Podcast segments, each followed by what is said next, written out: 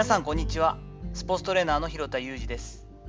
アスリートスポーツ現場でトレーニング指導をしたり運動やコンディショニングに関する教育活動をしたり本やブログを書いたりしています。本日は好きこそものの上手なれみたいな選手たちの共通点とはというお話をしていきます。引退登板をしてその前前日の会見では野球を大好きなまま終われてよかったと言っていた松坂大輔投手であったり悔いは一切ないと引退会見で語っていた元阪神そしてロッテで最後現役を引退した鳥谷敬選手。毎年多くの社会人ラグビー選手も私はの目の前で引退していきますが一様に大好きなラグビーができなくなるのが寂しいと言って去っていきます。笑顔で大体去っていくことが多いですがやはり寂しいというんですよね。松坂選手であったり鳥谷選手であったりもう数えきれないほどの練習含めたら時間を野球に注いできた選手たちもやはり野球が好きということが変わらないというかですねそこが共通しているところですよね。競技レベルまで残ったアスリートたちも皆そのスポーツが大好き。もともとは夢中でやっていて結果的にどんどん上手くなっていってやり続けて気がついたらお仕事になっていたといった選手がほとんどだと思います。こういった様子の選手たちの練習の姿だったり試合の様子を見たりしてるっていうのは一緒にグラウンドにいても嬉しくなるものですしそこが私のやりがいだったりもします。一方でまあちょっと下手の横好きという側面もあるスポーツで私はそういったタイプではあるんですが自分が関わっているこのアスリートスポーツの世界でもああ選手たちは本当にこのスポーツが好きなんだなと感じたりよくしています。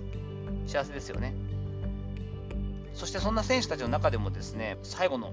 晩年は苦しかったりとか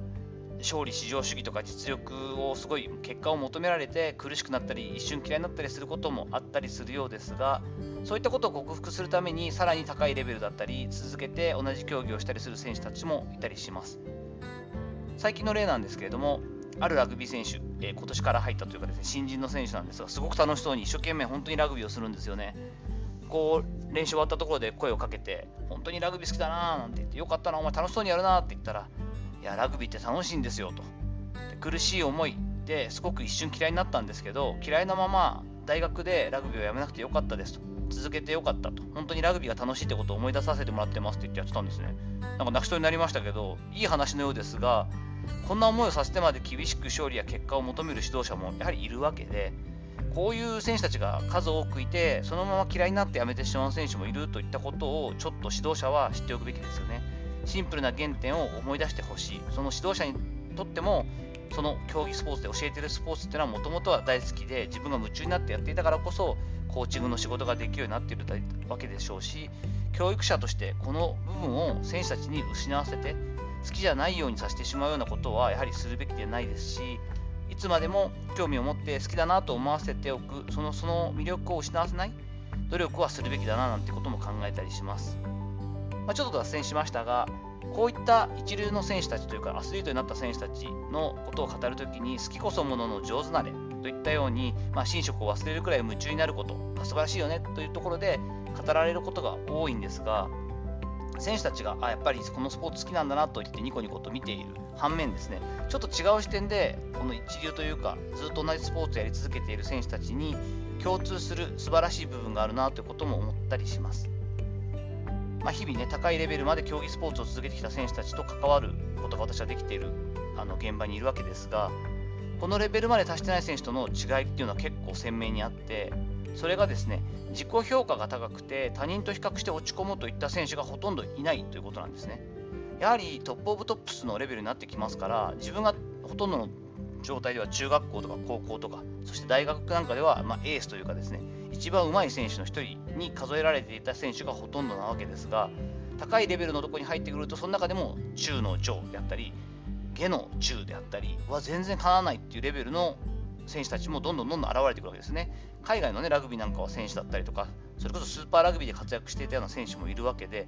うわ、マジかってことは結構あって、焦ったりはするみたいなんですが、でもですね、あまりこう自己評価がガクンと下がるということじゃなくてもやるしかないっすよって超うまい質問とか叶わない質問とかって言いながら淡々とやる選手が多いんですね。これは野球選手でも一緒です。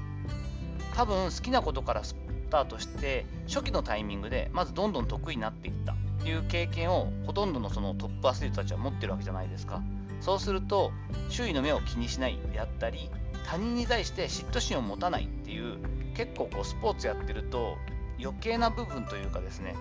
この部分この2つの部分が結構足を引っ張って実力が停滞するっていうことがほとんどなわけでそうなってくると人間の根っこにあるこう汚い部分というかついこう自分の成長を妨げてしまう部分のこの2つから逃れていることが逃れることができているからなんじゃないかなというふうに感じたりするんですね。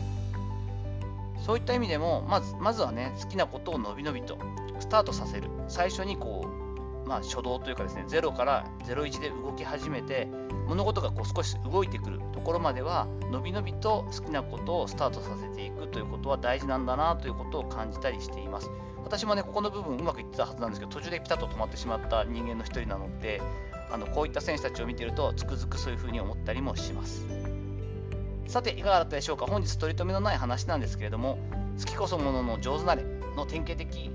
な感じみたいに見える選手たちの共通点ってあるよねといったお話をさせていただきました。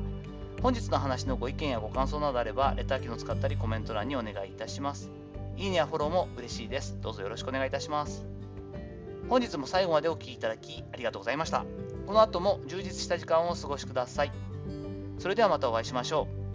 う。広田裕二でした。